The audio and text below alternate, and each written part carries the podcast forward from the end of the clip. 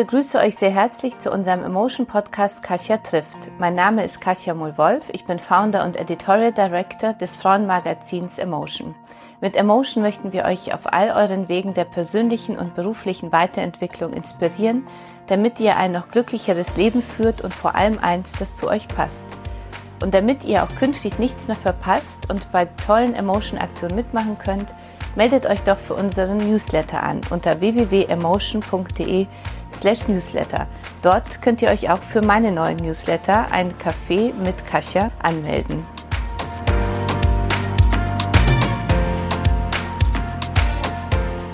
Sind wir Frauen nicht alle Heldinnen des Alltags? Herausfordernde Zeiten erfordern wertschätzende Maßnahmen. Deswegen feiert die Wäschemarke Triumph jetzt alle Alltagsheldinnen. Mit dem Motto Tut euch was Gutes, weil ihr es verdient habt, fordert Triumph Frauen auf, innezuhalten und einander wertzuschätzen. Vom 12. Oktober bis 15. November 2020 gibt es auf www.triumph-tut-euch-was-gutes.com eine besondere Gewinnaktion. Hier können Frauen erzählen, wer ihre persönliche alltägliche Heldin ist. Zu gewinnen gibt es je einen 100 Euro Gutschein von Triumph oder ein Online-Coaching für beide Frauen. Die Kampagne wird in Kooperation mit Her Germany umgesetzt, einem Frauennetzwerk, bei dem die Zusammenarbeit und gegenseitige Unterstützung von Frauen im Fokus steht, genau wie bei Triumph.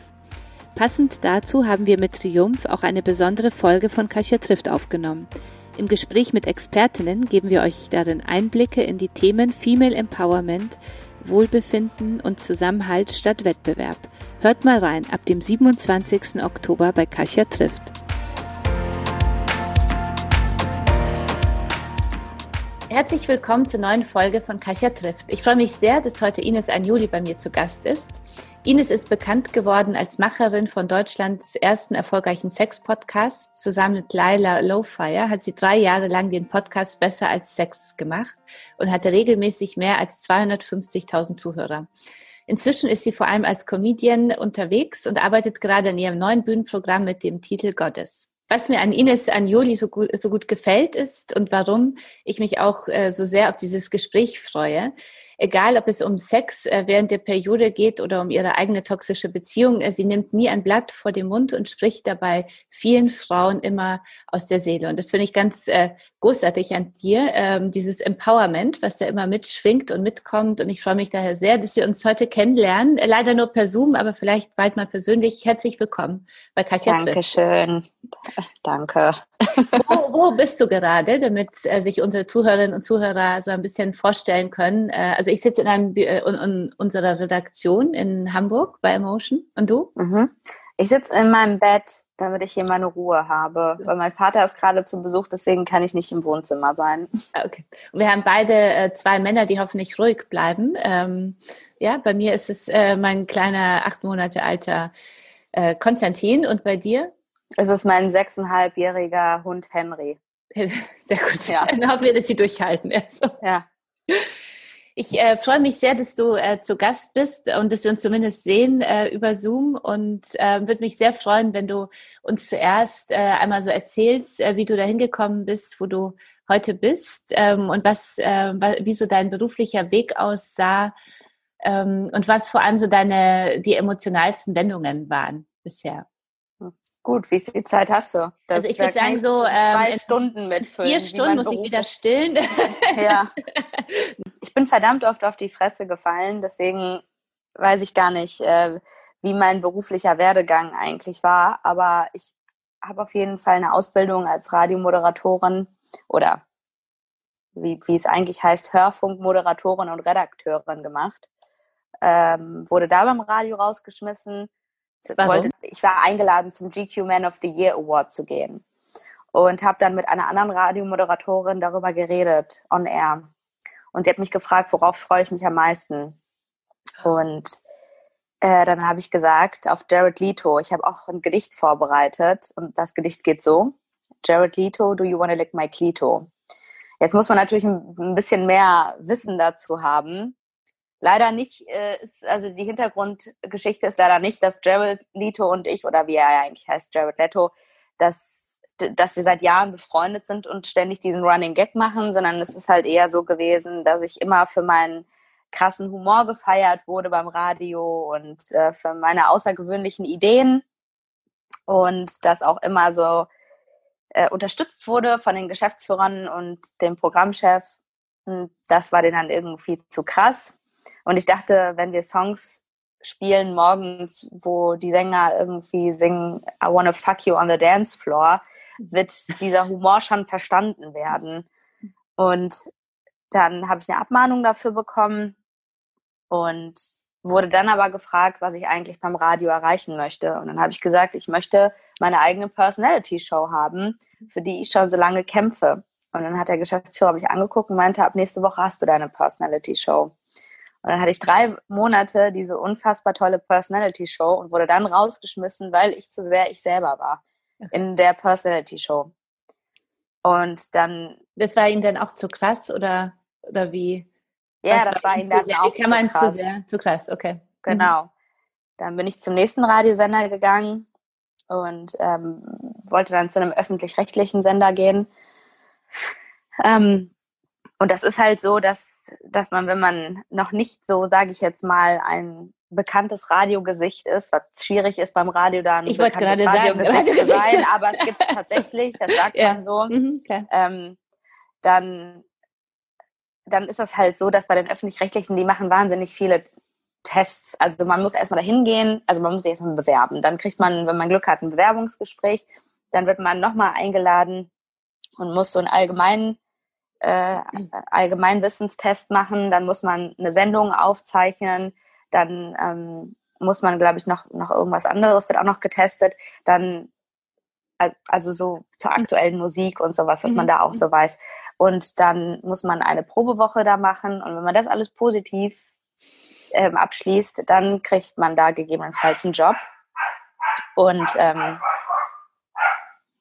das ist jetzt mein Hund. Was ist das denn für ein Hund eigentlich? Welche Rasse? Straßenköter. ja.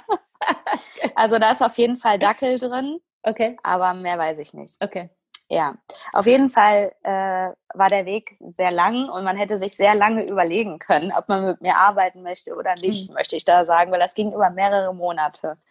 Und ich war immer sehr ehrlich und habe auch gesagt, ja, ähm, keine Ahnung, äh, beim letzten Radiosender bin ich nicht so, ich bin nicht so cool mit dem letzten Arbeitgeber auseinandergegangen, aber redet doch mal gerne mit dem, und äh, wenn das irgendwie für euch in Ordnung ist, dann können wir das gerne machen, weil ich würde gerne hier arbeiten. Mhm.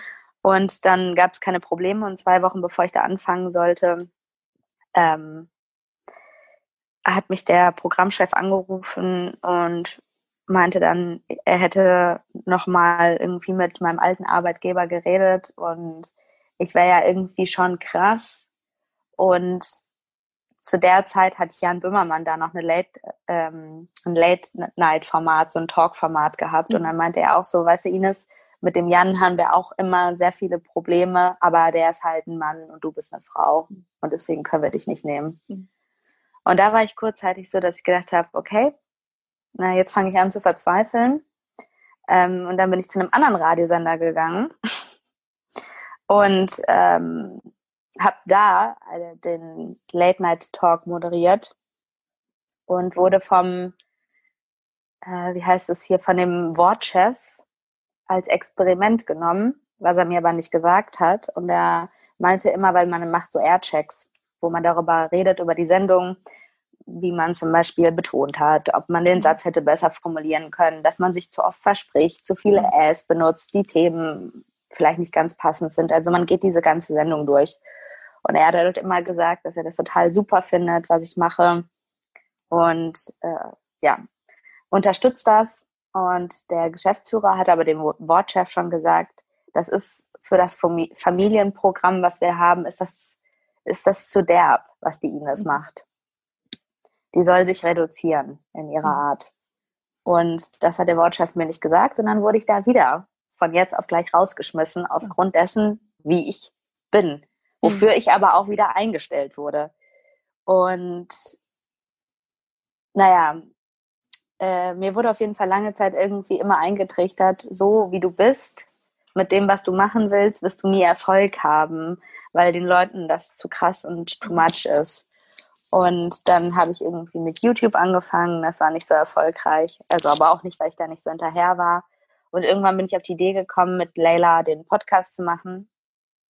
Und habe halt nie damit gerechnet, dass das irgendwie erfolgreich werden könnte, weil das, was ich, was mir über Jahre eingetrichtert wurde, war, wenn du, wenn du dich so zeigst, wie du bist, dann wirst du nie Erfolg haben. Und wenn du so echt bist, weil das wollen die Leute nicht sehen und das wollen die nicht hören. Und als der Podcast dann so erfolgreich wurde, hat das natürlich, also ich meine, ich glaube, das macht mit jedem Ego was, wenn man Erfolg hat. Aber das war, das tat mir halt total gut, weil ich eine Bestätigung bekommen habe, dass, dass ich nicht falsch bin, so wie mhm. ich bin. Ähm, und ja, deswegen haben wir den Podcast drei Jahre gemacht, haben dann da noch eine Fernsehserie gemacht, die auch wieder abgesetzt wurde. Und dann habe ich irgendwann mich getraut, das zu machen, was ich eigentlich immer machen wollte, und zwar Comedy. Wolltest du als Kind eher zum Radio oder gleich zur Comedy? Was war so dein, der, der berühmte Mädchentraum? Ich wollte Schauspielerin werden, weil ich habe mit meiner Oma immer so Hollywood-Filme geguckt, aber diese, diese ganz alten, ne, wo mhm. die noch so gesungen und getanzt haben. Mhm. Und dann bin ich nach Berlin, Berlin gekommen und habe gemerkt, dass eigentlich, äh, ja, also diese wirklich mhm glamourösen Hollywood-Filme. Und dann bin ich nach Berlin gekommen und habe eigentlich gemerkt, dass die meisten Schauspieler arbeitslos sind. Und dann habe ich gemerkt, naja, das ist doch nicht meine Welt. Und mhm. dass man halt selten irgendwie glamouröse Filme, also dass man Rollen für glamouröse Filme bekommt, sondern eher so Bella Block und weiß ich nicht, Sturm der Liebe und sowas. Mhm. Und das war definitiv nicht das, worauf ich Bock hatte. Und deswegen bin ich dann zum Radio gegangen. Okay. Kommst du denn aus einem Künstlerhaushalt oder was? Äh, überhaupt also, gar überhaupt nicht. Überhaupt nicht. Wo, erzähl mal ein bisschen was. was? Nee, das ist ein, wirklich so ein richtiger Standardhaushalt. Aber mhm. ähm, ich glaube, meine ähm, die Seite von meiner Mutter, also meine Oma, hatte schon immer so den Wunsch, etwas Künstlerisches zu machen. Meine Mutter auch. Mhm. Aber das hat sich nie ergeben. Deswegen äh, die machen ganz normale Dinge. Das ist so wirklich richtig Mittelschicht mhm. Deutschland. Aber haben dich dann gefördert oder hatten sie dann, als du aus dem Radio geflogen bist, ähm, wie sind sie damit umgegangen? Total nett, aber ich muss auch ganz ehrlich sagen, ähm, ich bin ja schon vor zwölf Jahren nach Berlin gezogen und ich mache hier so ganz krass mein eigenes Ding. Mhm. Also die wussten auch, also ich bin auch ein Einzelkind und die wussten halt auch, okay, man musste ihnen das jetzt irgendwie lassen. Und klar gab es auch Enttäuschungen und mir ging es auch definitiv schon sehr oft schlecht, auch finanziell. Hm. Dadurch, dass man natürlich irgendwie von jetzt auf gleich vom Radio rausgeschmissen wird. Und ja. abgesehen davon, auch beim Radio verdient man, wird verdient man nicht man jetzt. Nee, also nee. ist jetzt auch nicht so, dass wenn man da arbeitet und ein, mhm. also so eine normale Moderationsstelle hat, dass du dann mhm. davon noch ein halbes Jahr gut leben kannst. Wie bist du denn mit so einem äh, Rückschlag, der es ja trotzdem war. Also ich empfinde, wenn ich so würde, so auf der einen Seite ähm, gleich Rebellion, auf der anderen Seite ist es ja trotzdem ein Rückschlag, wenn man einen Job verliert und plötzlich dann äh, nichts, äh, nichts verdient. Wie bist du damit äh, umgegangen? Wie ging es dir da für die Zuhörerinnen und Zuhörer, die ja sicher jetzt in der aktuellen Zeit gibt sicher auch den einen oder anderen, der, der äh, wo sich der, der Berufsweg anders gerade entwickelt, als er so gedacht hat und dass man auch mal einen Job verliert. Wie war es da für dich und wie bist du damit umgegangen? Hm, nicht gut, hm. wenn ich äh, zurückblicke. Also mir hm. ging es halt total scheiße und ich bin irgendwann in, ja, also statt irgendwie die ganze Zeit aktiv zu sein, man denkt sich immer so, jetzt hat man so Zeit, etwas zu machen, mhm. wie zum Beispiel viel mehr Sport zu machen oder keine Ahnung, sich auch gegebenenfalls mit Leuten zu treffen oder so. Ich habe eigentlich super viel zu Hause gehangen und habe darauf gewartet, dass was passiert. Und dachte so, ja, nee, Sport jetzt nicht, weil es kostet dann Geld und dann, wenn ich mich mit Freunden treffe, dann kostet das auch wieder Geld mhm. und so. Das kann ich jetzt irgendwie nicht machen, wo man ja immer einen Weg finden kann. Kann ja mhm. joggen gehen, das kostet nichts. Mhm. Kannst dich ja auch mit Freunden irgendwo zu Hause treffen, das kostet auch nichts, aber mhm. ich weiß nicht. Also ich habe halt mhm. einfach wahnsinnig viel zu Hause gehangen und habe nichts gemacht und das war nicht gut. Also natürlich habe ich mich beworben Jobs, aber mhm. ich wollte diese Jobs eigentlich gar nicht. Ja. Es war halt einfach nur so fürs Gewissen. Und wie bist du dann rausgekommen? Ähm, aus dieser Phase? Naja, ich habe dann ja irgendwann, habe ich diesen anderen Radiojob bekommen, weil das mhm. war ja jetzt nicht von jetzt auf gleich. Dazu, mhm. dazwischen lagen ja ein paar Monate. Und dann, als ich bei dem Radiosender rausgeflogen bin, ähm, habe ich ein habe ich einfach mit YouTube gestartet und das war dann auch so, dass ich da sehr viel, ich musste ja sehr viel machen so, also mhm. alles irgendwie sich Ideen überlegen, Kamera irgendwo positionieren, vielleicht ausleuchten, das alles schneiden, online stellen, Text dazu schreiben, Bild dafür machen und sowas halt. Ähm, das, das war dann auch sehr zeitintensiv, aber das hat, ein, also ich glaube, ich finde YouTube auch immer noch total toll, aber ich weiß nicht, ich, ich glaube, das war nie so meine Plattform. Also mhm. das mit dem Podcast, das fand ich irgendwie immer geiler und das, das hat mir mehr Freude bereitet. Oder auch so Instagram, das mhm. ist so, YouTube ist, ist für mich als so, wenn man das komplett alleine machen muss, mhm. mit Schneiden, Richtig. Kamera irgendwie positionieren und sowas halt, das ist so eine Arbeit, das ist mhm. auch für mich zu viel unterschiedliche Arbeit. Ich bin nicht gut in Schneiden mhm. oder ich bin auch nicht gut in, in, in Geduld. Ich bin nicht geduldig. Also auch manchmal dieses Runterrendern von diesen wahnsinnig großen Dateien um das so kompatibel zu machen, damit ich das besser und schneller schneiden kann, damit das nicht immer für jeden Cut paar Sekunden dauert, bis der Cut dann endlich mhm. draußen mhm. ist, weil das, weil die Datei so groß ist. Das hat mich alles, das, das war so zeitintensiv, dass ich irgendwann keinen Bock darauf hatte. Mhm. Dieses Warten, Warten auf nichts, das hat mich wahnsinnig gemacht. Konntest du dann von dem äh, Podcast, als ihr damit gestartet äh, seid, dann äh, schnell auch ein bisschen davon leben oder wie, Wovon hast nee. du dann gelebt, als ihr den Podcast dann gestartet habt? Ich habe ähm, ein, ich habe äh, so Projekte immer so gehabt, die relativ gut bezahlt waren. Also zu der Zeit, wo ich den Podcast gestartet habe, ging es mir finanziell eigentlich ganz gut, weil ich dann so viel so Moderationsjobs so freie hatte und ich habe auch als DJ gearbeitet. Also das war, ähm, das war über, also überhaupt nicht der Anspruch. Das wollte ich auch nicht. Ich hatte einfach nur Bock, mit Leila zusammen diesen Podcast zu machen, weil ich wusste, sie hat mega gute Geschichten. Sie ist ein total herzlicher, toller Mensch. Also wir haben uns auch so privat super viel über Sex unterhalten und deswegen mhm. wusste ich, das ist cool, aber dadurch, dass ich nicht damit gerechnet habe, dass es erfolgreich wird oder dass die Leute das mögen und, oder dass man da überhaupt Geld mit verdienen kann, war das überhaupt nicht mein Ziel. Und ich glaube, man sollte das auch nicht als Anspruch haben, wenn man das, wenn man das macht. Mhm. Weil sonst wird das seelenlos, weil dann versucht man sich nur so hinzubiegen, dass man weiß, okay, wenn ich so mache nach Schema F, dann wird das erfolgreich oder, oder zumindest kann ich damit Geld verdienen. Erfolg ist ja eine Art von Definition, die man ja selber, kann ja auch, mhm. ohne dass man Geld damit verdient, für sich selber das als Erfolg abstempeln. Mhm.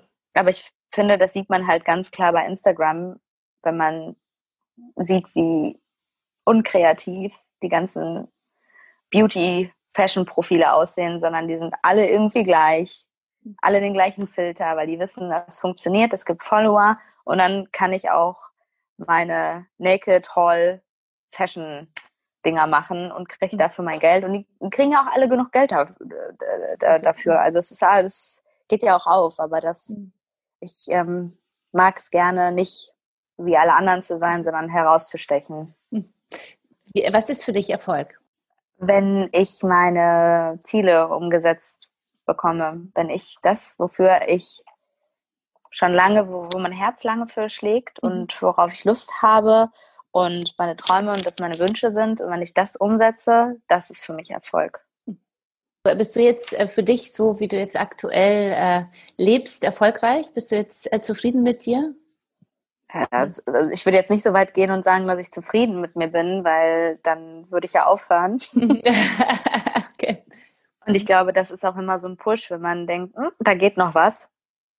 Aber ich sehe mich absolut als erfolgreicher, weil, also, dass ich das mit meiner Comedy-Tour, dass das so wunderbar geklappt hat. Ich bin auch mega stolz auf mich, dass ich von 0 auf 100 einfach so ein Programm geschrieben habe, zusammen mit einem Autoren, möchte ich sagen. Mhm. Also ich habe es nicht komplett alleine gemacht.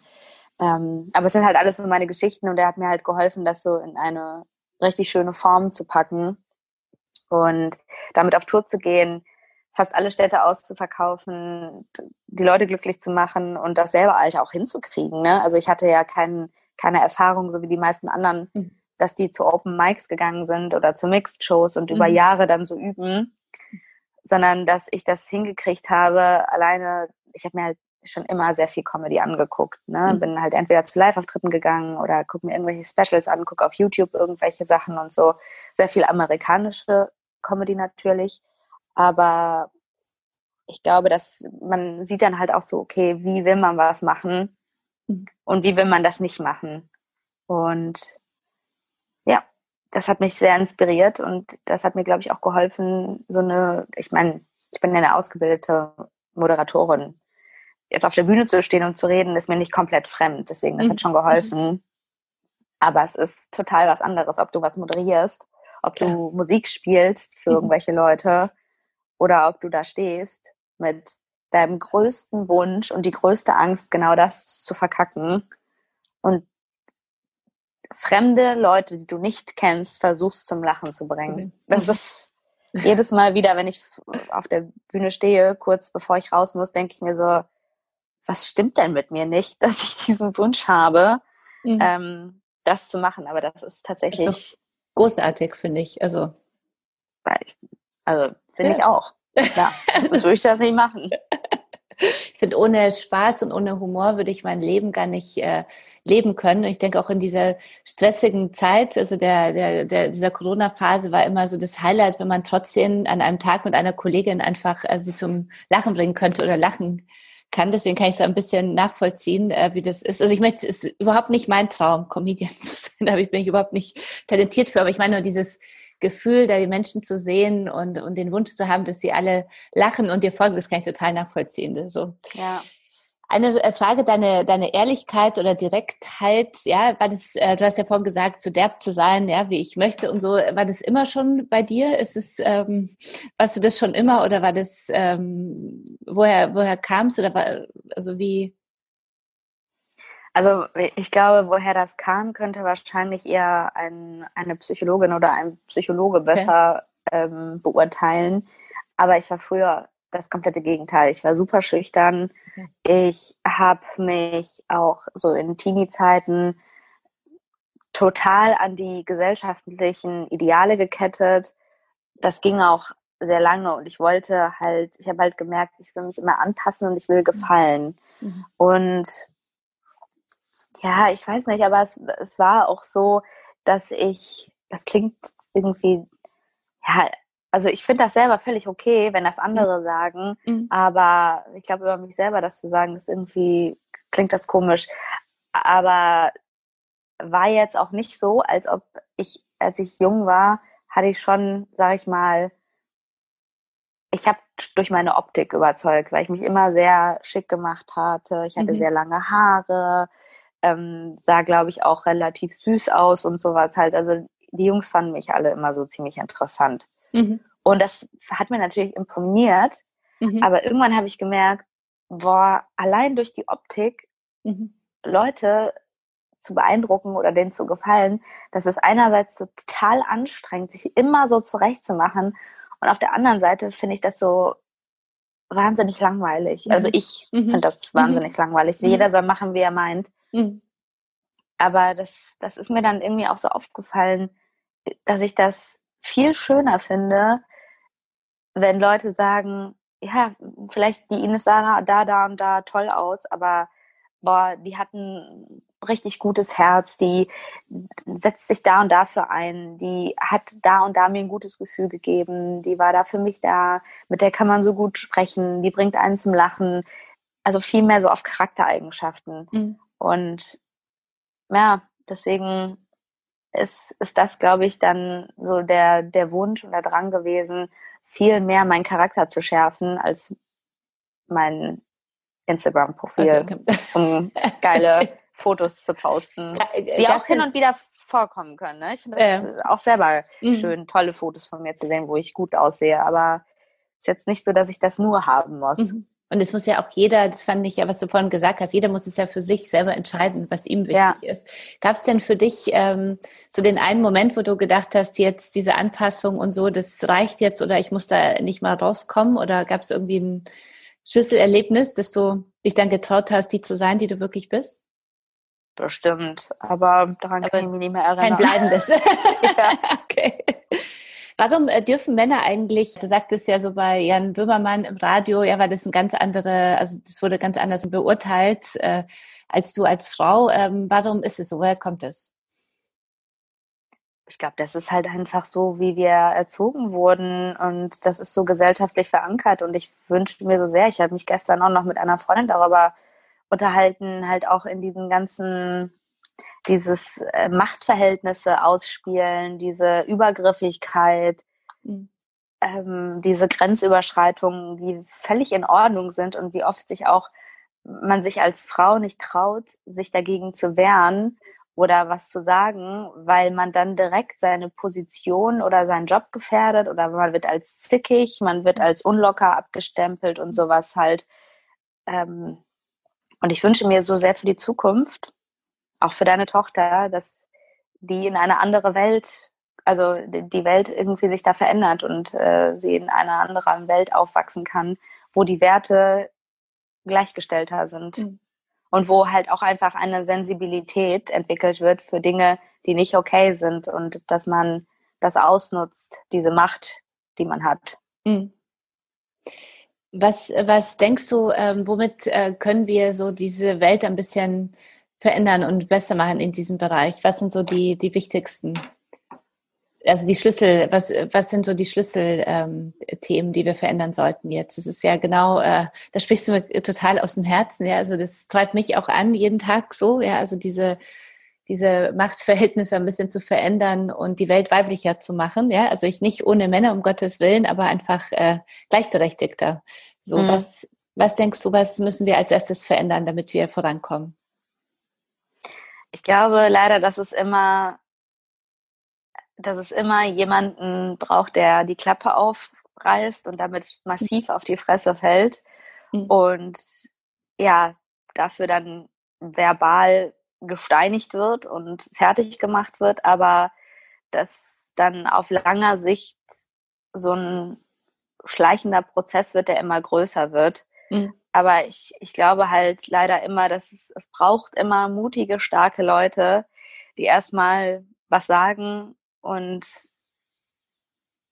leider damit nicht sofort Erfolg haben, weil das, wenn sich was verändern muss, tut es erstmal weh. Und ich glaube, wir sind aber gerade in einer Zeit, wo man auch merkt, dass so viele Themen, die lange Zeit okay waren, auf einmal so eine Aufmerksamkeit bekommen, wo man mhm. sich auch denkt, oh mein Gott, also wie kann das sein, dass das und mhm. das so lange okay war? Einfach so simple Sachen, ne? wo man, wo, also das, das ist egal, was für ein Geschlecht du hast, dass du einfach für deinen Job bezahlt wirst, den du machst und nicht, weil du irgendwie eine Frau bist, dass du weniger bekommst. Mhm. Oder ich weiß nicht, auch, ich meine, es ist noch nicht so lange her, dass Männer ihre Frauen vergewaltigen mhm, durften mhm, in einer Ehe. Mhm. Äh, mhm. mhm. Und ich meine, bis heute, finde ich, hat sich da diese Gesetzeslage noch nicht intensiv genug geändert. Die Zahlen von Übergriffigkeit und häuslicher Gewalt sind so massiv. Fast jede Frau hat da eine Geschichte zu.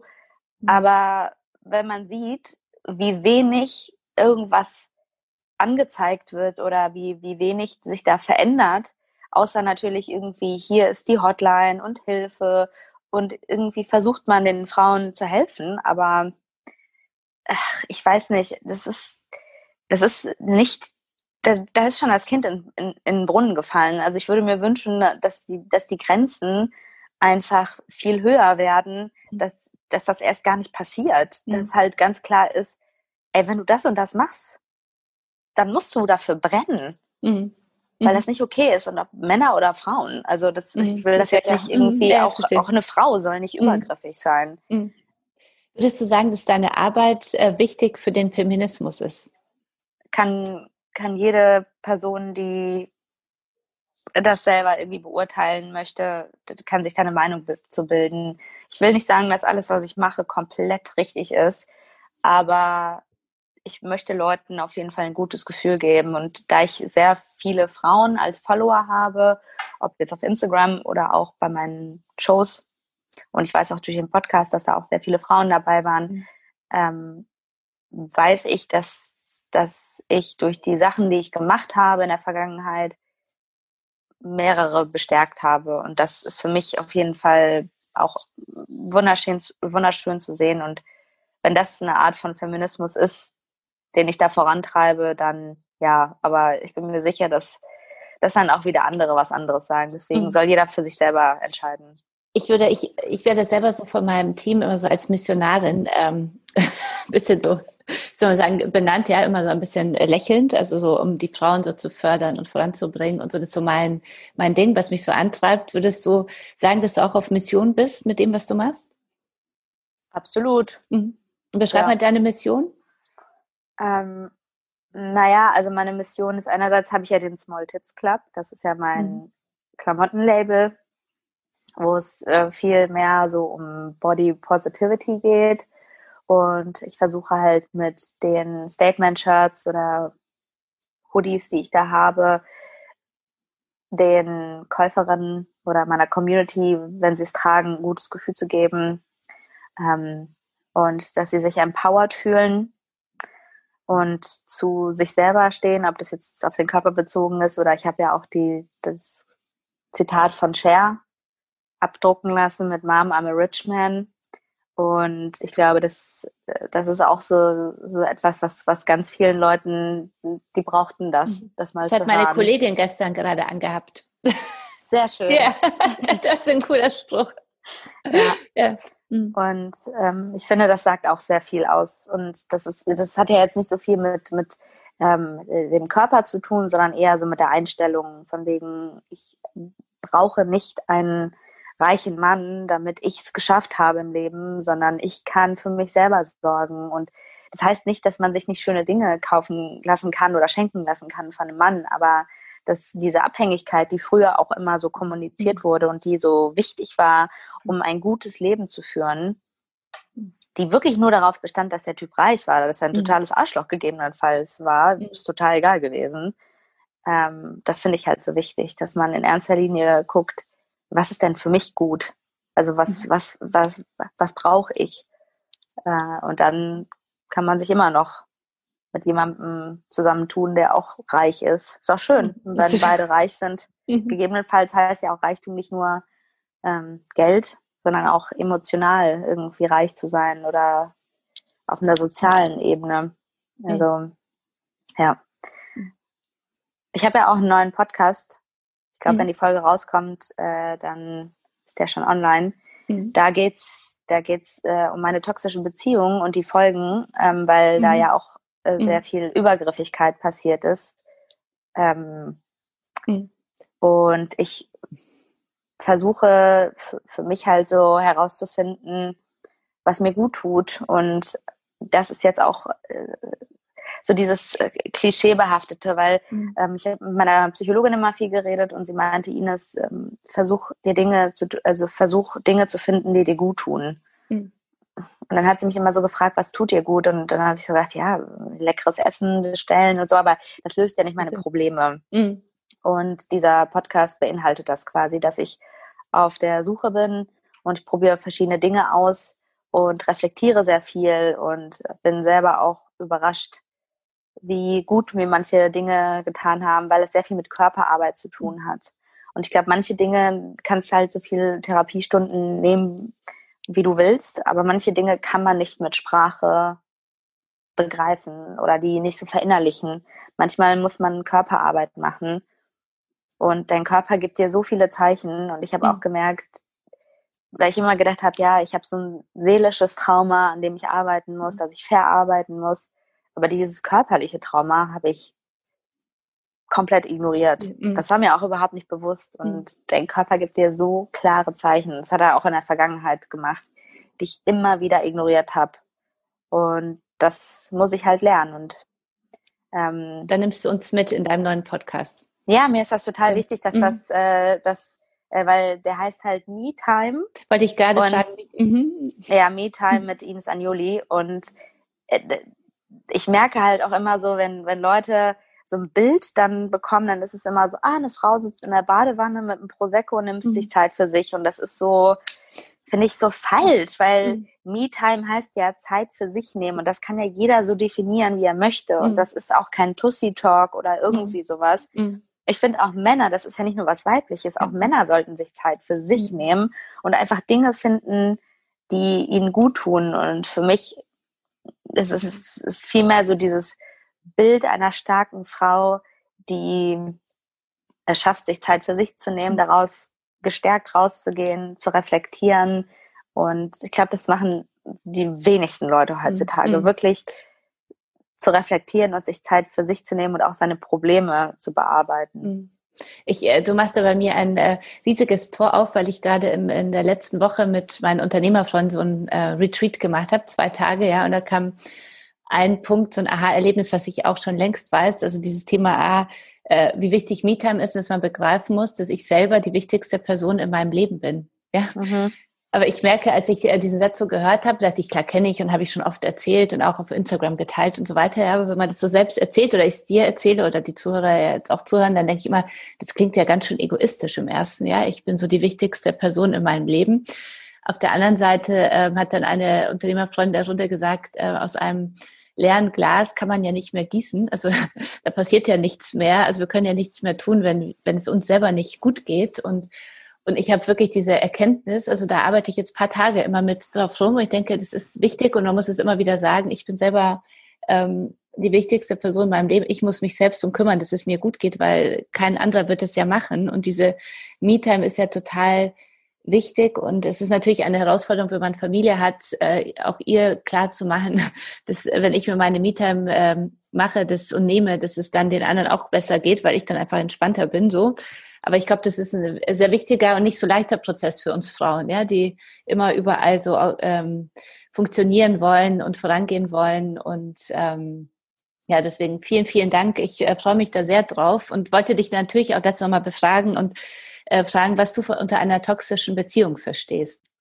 Also ich kann jetzt nicht ins Detail gehen, was ich alles da erlebt habe, mhm. aber ähm, ich habe ja schon gesagt, dass, dass diese Beziehung sehr übergriffig war. Ähm, die war sehr manipulativ. Es ging sehr viel um ihn und seine Bedürfnisse und nicht so viel um mich. Es wurde sehr viel gelogen, es waren Machtspiele. Ähm, es war einfach auch so diese psychische Übergriffigkeit, die auch sehr viel bei mir kaputt gemacht hat. Und ich glaube, selber bedenkt man immer so, wenn man das hören würde oder betrachtet, also selbst wenn ich mir meine eigene Geschichte immer wieder vor Augen halte, denke ich mir so, boah, wie konnte ich da so reinrutschen? Mhm. Ne?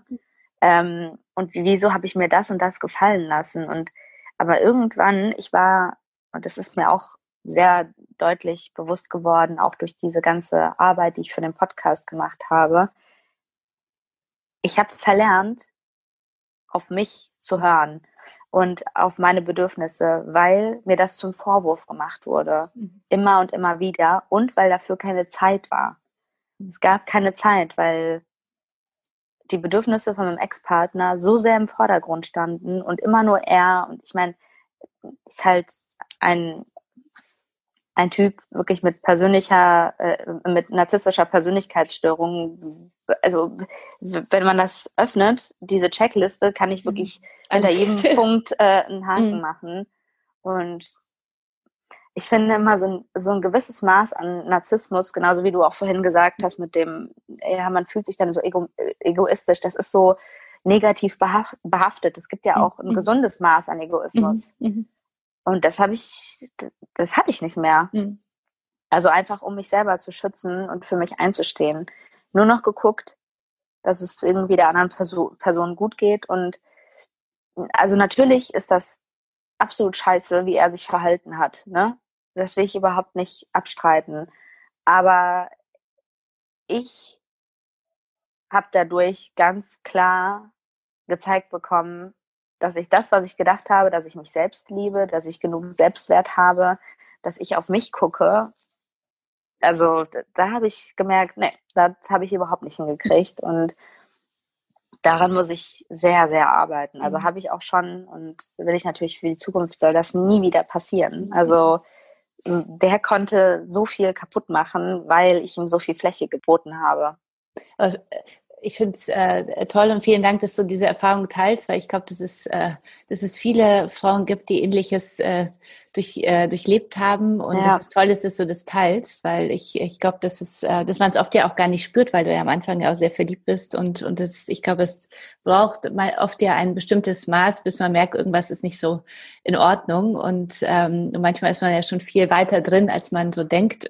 Wie hast du es denn geschafft, da eigentlich äh, dann rauszukommen? Also hattest du da irgendwie Moment oder eine Freundin oder irgendjemand, der dir geholfen hat? Oder wie?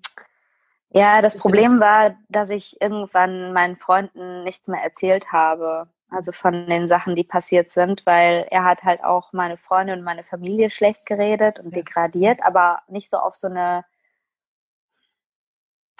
auf so eine offensichtliche Art und Weise. Der hat das immer so unterschwellig gemacht mhm. und hat mich dadurch immer mehr abgekapselt so von den Leuten, die mir wichtig waren und hat mir halt auch eingeredet, dass ich, also sehr oft, dass ich zickig bin, dass ich unlocker bin und ähm, dass er sich doch was anderes von mir vorgestellt hat. Also er hat halt so einfach diese Punkte gedrückt, wo ich immer, wo er, er wusste, wenn er das mhm. und das sagt, das mag ich nicht gerne.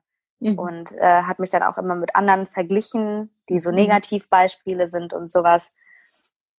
Und äh, ähm, deswegen, es ist, es, also ich kriege diese Frage immer sehr häufig mhm. gestellt, weil dadurch, dass ich ja einmal in, in, mich zu dem Thema in dem Podcast auch geöffnet habe, ist, ähm, habe ich gemerkt, wie groß dieses Thema ist. Mhm. Und das tut mir auch immer sehr leid zu sagen, wie kommt man da raus, weil bei mir, ich hatte halt Glück im Unglück. Ähm, es war so, dass ich meine allererste Comedy-Tour angefangen hat und ich dadurch natürlich viel unterwegs war und ich angefangen habe, mich viel mehr wieder mit mir selber zu beschäftigen. Mhm. Und ich dann halt auch dadurch, dass das so erfolgreich war, habe ich halt Zuspruch bekommen mhm. und ich habe meinen Selbstwert wieder aufgebaut. Mhm. Und ich bin halt gestärkt aus dieser Sache rausgegangen. Mhm. Und habe dann irgendwas läuft nicht richtig zu Hause, oder so? Ja, ich habe dann einfach so gemerkt, dass die Art der Kommunikation irgendwie nicht das ist, was ich eigentlich so von allen anderen Leuten gespiegelt bekomme. Mhm. Das, was ich, was er sagt, wie ich mich verhalte, wie ich bin, oder ähm, weiß ich nicht, was, was alles falsch läuft. Und ich hatte dann auch den Mut, weil ich eine Freundin hatte, die sehr stark ist, die mhm. ähm, auch schon ein bisschen älter ist. Ähm, ich habe mit ihr irgendwie ein, zwei Dinge beredet, wo ich gedacht habe, ich habe mich da falsch verhalten. Und sie war total schockiert und meinte so, du hast dich überhaupt nicht falsch verhalten. Und alleine ihre Reaktion, als ich nur so, also wirklich so, eine, so, so eine ganz für mich unspektakuläre Geschichte erzählt habe mhm. und zu sehen, wie schockiert sie darauf reagiert hat, dass das absolut nicht in Ordnung ist, war für mich so, okay, vielleicht muss ich die eine oder andere Sache auch mal hinterfragen. Und dann gab es irgendwann kurz darauf den großen Knall und dann bin ich gegangen. Mhm. Für immer. Und das war sehr schwer, mhm. aber ich wusste, hier werde ich nie wieder zurückgehen. Und das war mhm. wirklich so hm, die Liebe meines Lebens. Ne? Also es war für mich eine ganz harte Entscheidung. Aber ich wusste einfach, das wird kein gutes Ende nehmen. Und er hat mich schon so kaputt gemacht. Ich war so müde und deswegen, mhm. das, das war halt irgendwie mein Glück. Aber ich weiß, dass viele Leute das halt einfach nicht haben. Mhm. Und es hat mhm. so viel Arbeit, Stärke, auch Geld gebraucht, um mich da wieder rauszuboxen, mhm. um an den Punkt zu kommen, wo ich heute bin. Und selbst heute würde ich nicht sagen, oh, ich bin komplett drüber hinweg, weil mhm. ich habe irgendwie das Gefühl, das hat so tiefe Wunden in meinen Körper oder in meine Seele geschnitten, das werde ich nie vergessen. Aber ich kann mittlerweile besser damit leben. Mhm. Aber ich glaube, es ist äh, ja auch ein, ähm, ein, ein Tipp ja für, für andere Frauen, das zumindest mit einer Freundin zu teilen, wenn sich etwas nicht richtig anfühlt, da der Freundin äh, das etwas zu erzählen, um, um sich zumindest mal anzuhören, wie sie reagiert. Also mhm. Also ich glaube, das ist auch, weil ich kann mir vorstellen, dass dann viel, also ich hatte nur, Gott sei Dank nur ganz äh, kurz, als ich ähm, jung war, äh, eine Beziehung, wo ich immer dachte, es kann irgendwie nicht sein. Und da war meine Freundin Gott sei Dank auch sehr stark, dass sie sagte, das ist doch nicht eine Beziehung, um dich immer nur schlecht zu fühlen, ja. Also das ist so irgendwie, äh, ja. so soll es nicht sein. Und sie hatte Gott sei Dank eine Beziehung in dieser Zeit, wo sie immer empowered so von den Begegnungen ja. rausgegangen ist. Und ich bin immer rausgegangen, dachte, aha, jetzt ist das nicht richtig an mir und das sieht nicht gut aus und so sollte ich sein und so. Und ähm, und ja, also das wünscht man dann allen Frauen, denen es so ähnlich geht, dass sie sich öffnen und eine, eine, Freundin oder, oder Mutter oder wen auch immer haben oder einen Freund, der, der einem ein bisschen die Augen öffnet und sagt, äh, so sollte es nicht sein. Und ja. ich glaube, es ist toll, dass du äh, dazu auch einen Podcast machst, auch zu dieser Me-Time, weil das stärkt uns ja auch selber, glaube ich, die Augen so zu öffnen und zu spüren, äh, was tut mir gut, was tut mir nicht gut. Und kein anderer Mensch hat ja das Recht, äh, etwas zu tun, dass es uns nicht gut geht. Ja. Und das ja, hört sich aber sehr nur das an. eine Leben. Leben. Ja. ja. ja. Aber ich habe letztens auch so einen Workshop gemacht mhm. und ähm, normalerweise ist es ja immer so, wir haben nur das eine Leben und wir müssen irgendwie alles dafür tun. Aber ich fand irgendwie den Spruch von ihr so geil. Das war so eine ähm, ganz tolle Frau. Die mhm. meinte, äh, wir haben, wir haben nur das eine Leben, aber wenn wir das richtig leben, dann reicht das auch. Und das fand Sehr ich gut. irgendwie, ja, ja stimmt. Mhm. Man muss sich da nicht so einen Stress machen. Also mhm. klar, mhm. sollte man alles dafür tun, dass das ist, dass man versucht, sich sein Leben so schön zu mhm. gestalten, wie es geht, aber reicht dann auch. Mhm.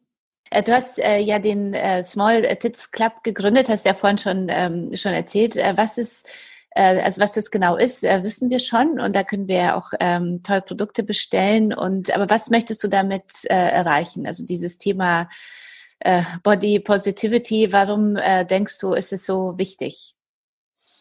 Naja, es ist halt meine eigene Geschichte, die daraus entstanden ist, weil ich immer gedacht habe, meine Brüste sind zu klein, ähm, aber nicht, ja gut, mir haben das natürlich auch Leute gesagt, dass meine Brüste sehr klein sind. Ich glaube, das war bei mir so ein Ding, weil ich mh, hm, früher Ballett getanzt habe und ich war einer der ersten, die Brüste bekommen hat.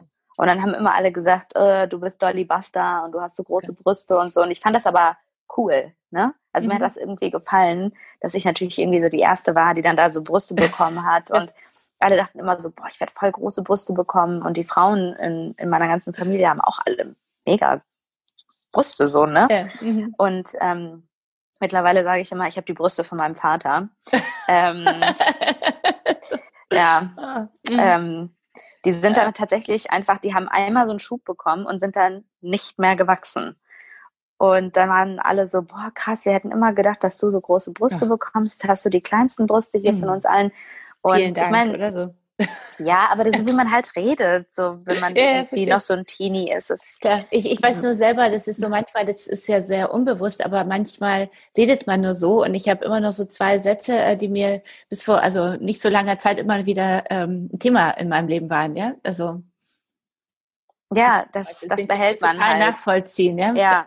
Mhm. Und ich habe dann immer gesehen, weil ich auch äh, viele Freundinnen hatte mit großer Oberweite und ich habe immer gesehen, wie die Männer darauf reagieren. Und dann habe ich mal gedacht, boah, ich werde nie einen Freund haben, weil ich so kleine Brüste habe. Also meine Brüste sind jetzt nicht, es ist immer so ein großes Diskussionsthema.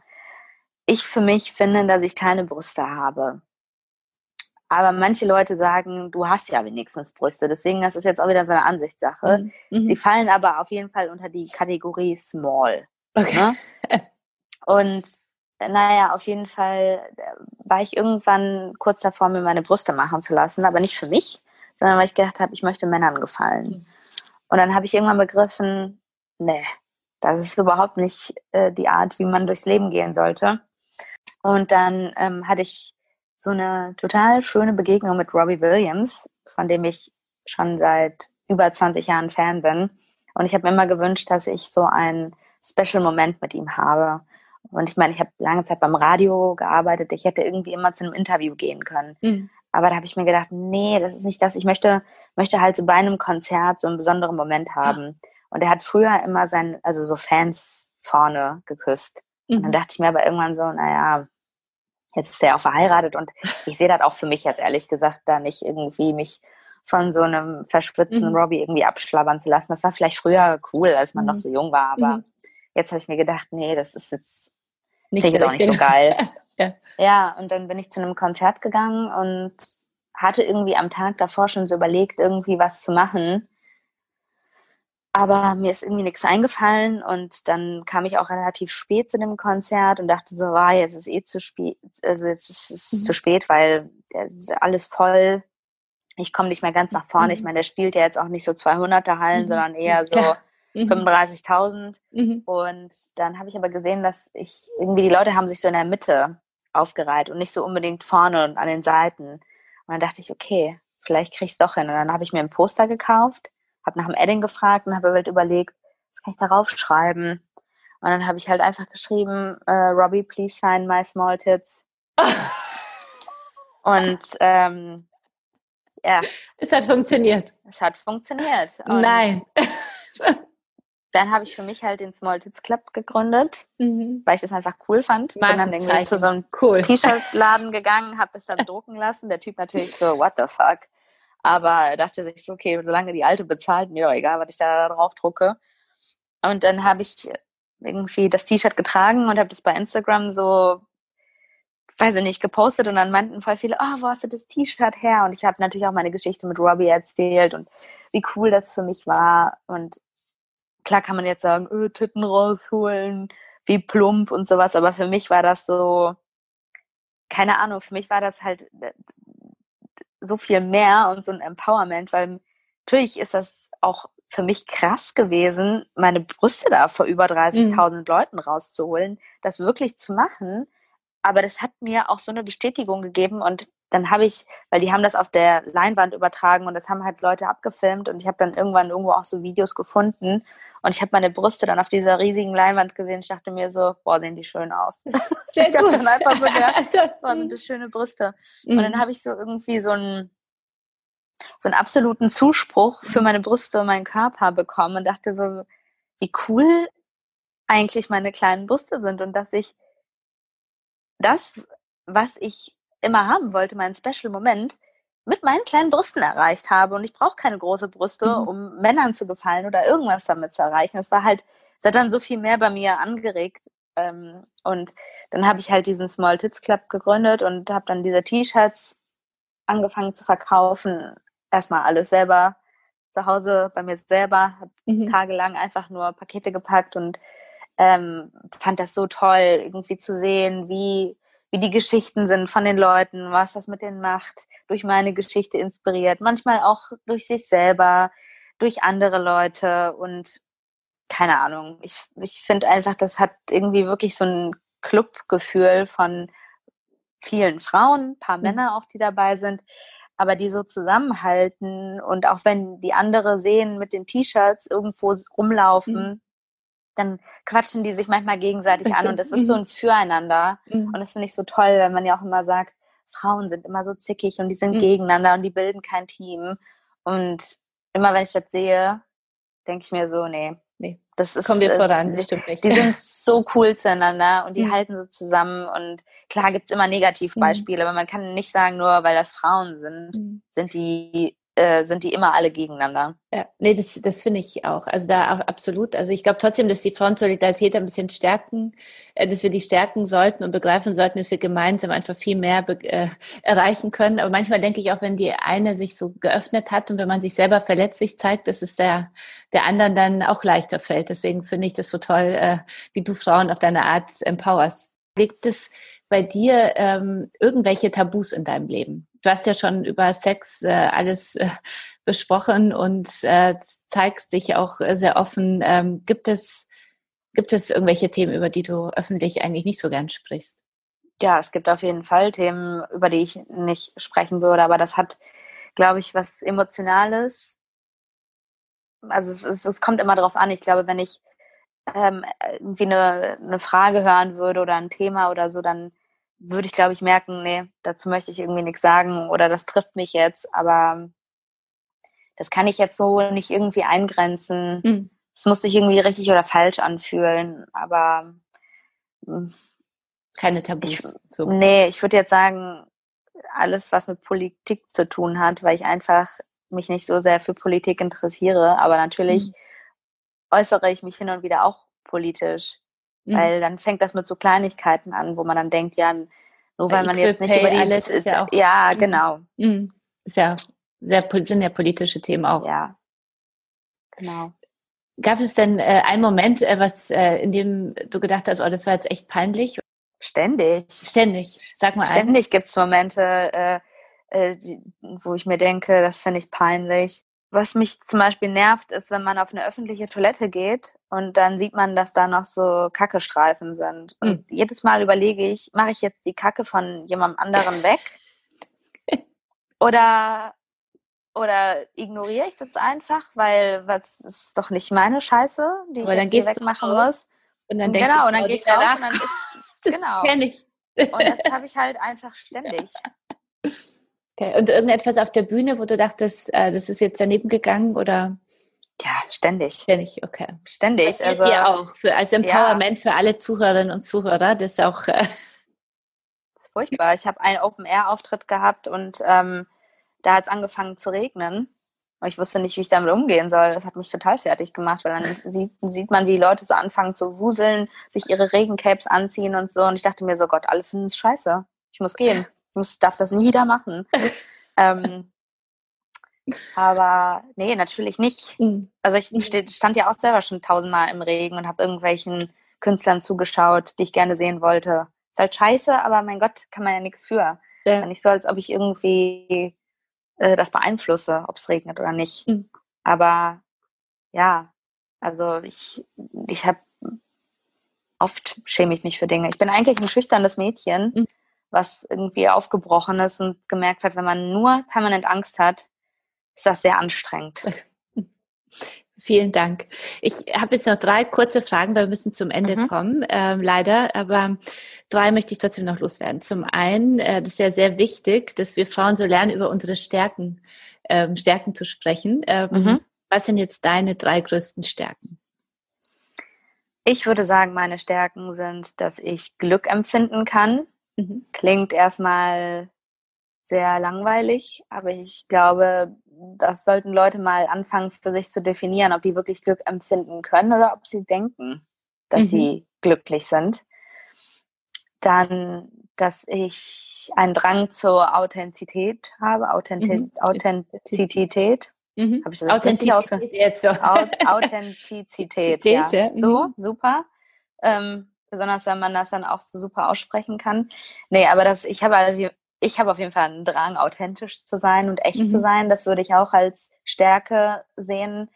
Und ich sehe das als Stärke. Ich glaube, andere, anderen gehe ich damit wahnsinnig auf den Sack, aber ich habe einen in meinem Job einen wahnsinnigen Drang zum Perfektionismus. Okay. Aber im Job, das ist ja wichtig, nicht in Bezug auf deinen Körper oder irgendwie, sondern im Job. Absolut nicht, sonst hätte ich einen Körper wie Pamela Reif, ja. glaube ich, äh, wenn ich, äh, wenn ich da diesen Drang hätte. Mhm. Nee, wenn man sich meine Wohnung anguckt, würde man auch denken, äh, hier ist nicht, das ist nicht perfektionistisch, was die Ines hier macht. Es ist wirklich auf den Job bezogen. Wenn du dein, an dein 18-jähriges Ich denkst, was würdest du ähm, der 18-jährigen Ines gerne nochmal auf den Weg geben? Oh dass ich nicht das zweite Outfit an meinem Geburtstag hätte anziehen sollen. Also es ist völlig in Ordnung, aber das war nicht so geil. Nee. An, deinem, an der Party zu deinem 18. Geburtstag? Ja. Ja? Und was war es für ein okay. Outfit? Ach, ich hatte, ich hatte da irgendwie so einen ganz krassen Christina Aguilera Slutty äh, Zeit. Ich habe mich so richtig, wo ich dachte so, ich bin jetzt auch die Christina Aguilera, die Dirty singt und ähm, habe mir da irgendwie so ein Korsett bestellt Mhm. Also so dieses Spitzenkorsett-mäßige, mhm. ich weiß gar nicht, das heißt, mhm. glaube ich, anders. Und das habe ich als Oberteil angezogen. Habe so einen Jeansrock, den ich selber noch kürzer geschnitten habe, angezogen. Und ähm, wirklich ganz hässliche Sneakers darauf. Also wirklich so, die waren damals modern, aber ich weiß noch, wie die aussahen. Und die waren wirklich nicht schön. Mhm. Es war kein geiles Outfit, aber es ist okay gewesen. Ich hatte hatte Spaß daran, aber das hätte ich mir stecken können, weil das Outfit davor war völlig in Ordnung. Und ich wollte, glaube ich, so ein guck mal, Leute, jetzt bin ich 18 und jetzt ja. bin ich das. ja. Aber ich bin ab meinem 18. Geburtstag, als ich reingefeiert habe, bin ich Vegetarier geworden und das war gut. Das war eine sehr gute Entscheidung. Mhm. Ab dem Moment kein Fleisch mehr gegessen. Mhm. Okay. Ähm, gibt es noch einen, so zum Abschluss, ein Lebensmotto, ein Glaubenssatz, der dich durchs Leben führt, den du mit uns äh, teilen möchtest? Ja, ich habe, äh, mein Motto ist Dreams do come true when you kümmere dich selber drum. Und das ist, finde ich, sehr gut. Sehr, ein sehr wichtiger Satz, ein sehr mhm. wichtiges mhm. Motto für mich geworden. Mhm. Das ist mhm. ähm, passiert nach dieser Robbie-Sache, mhm. weil ich einfach gemerkt habe, auch was meine, was mein Lifestyle, was mein Leben betrifft, aber auch vor allen Dingen mein Job. Ich kann mich nicht auf andere verlassen. Ich kann mich nicht, also so viele sind auch immer so, ah, oh Gott, hoffentlich ähm, kriege ich irgendwann mal einen Mann, den ich liebe oder der toll ist oder hoffentlich bekomme ich den Job oder also viele warten immer so darauf, dass denen was in den Schoß fällt. Und ich denke mir so, warte nicht darauf, kümmere dich selber drum. Super. Vielen, vielen Dank. Danke dir sehr für das äh, tolle Gespräch. Äh, ganz Danke viel dir. Erfolg äh, für deine Show und ähm, bis äh, hoffentlich bald. Und viel Erfolg auch äh, mit deinem Small Tits Club, finde ich großartig. Am Ende noch ein Hinweis in eigener Sache. Die neue Emotion ist da. Mit unserem wunderbaren Coverstar Babylon Berlin Schauspielerin Caro Kult und mit einem großen Dossier zu neuen Frauenrollen und der Frage, wie will ich als Frau heute sein? Wir widmen uns 30 Jahren Mauerfall, entdecken Geheimtipps vor der eigenen Haustür und fragen uns, wie viel Risiko braucht die Liebe? Und natürlich gibt's ganz viel Spannendes rund um unsere Emotion Women's Days. Also, falls ihr die neue Emotion noch nicht habt, jetzt an eurem Kiosk und überall, wo es Zeitschriften gibt.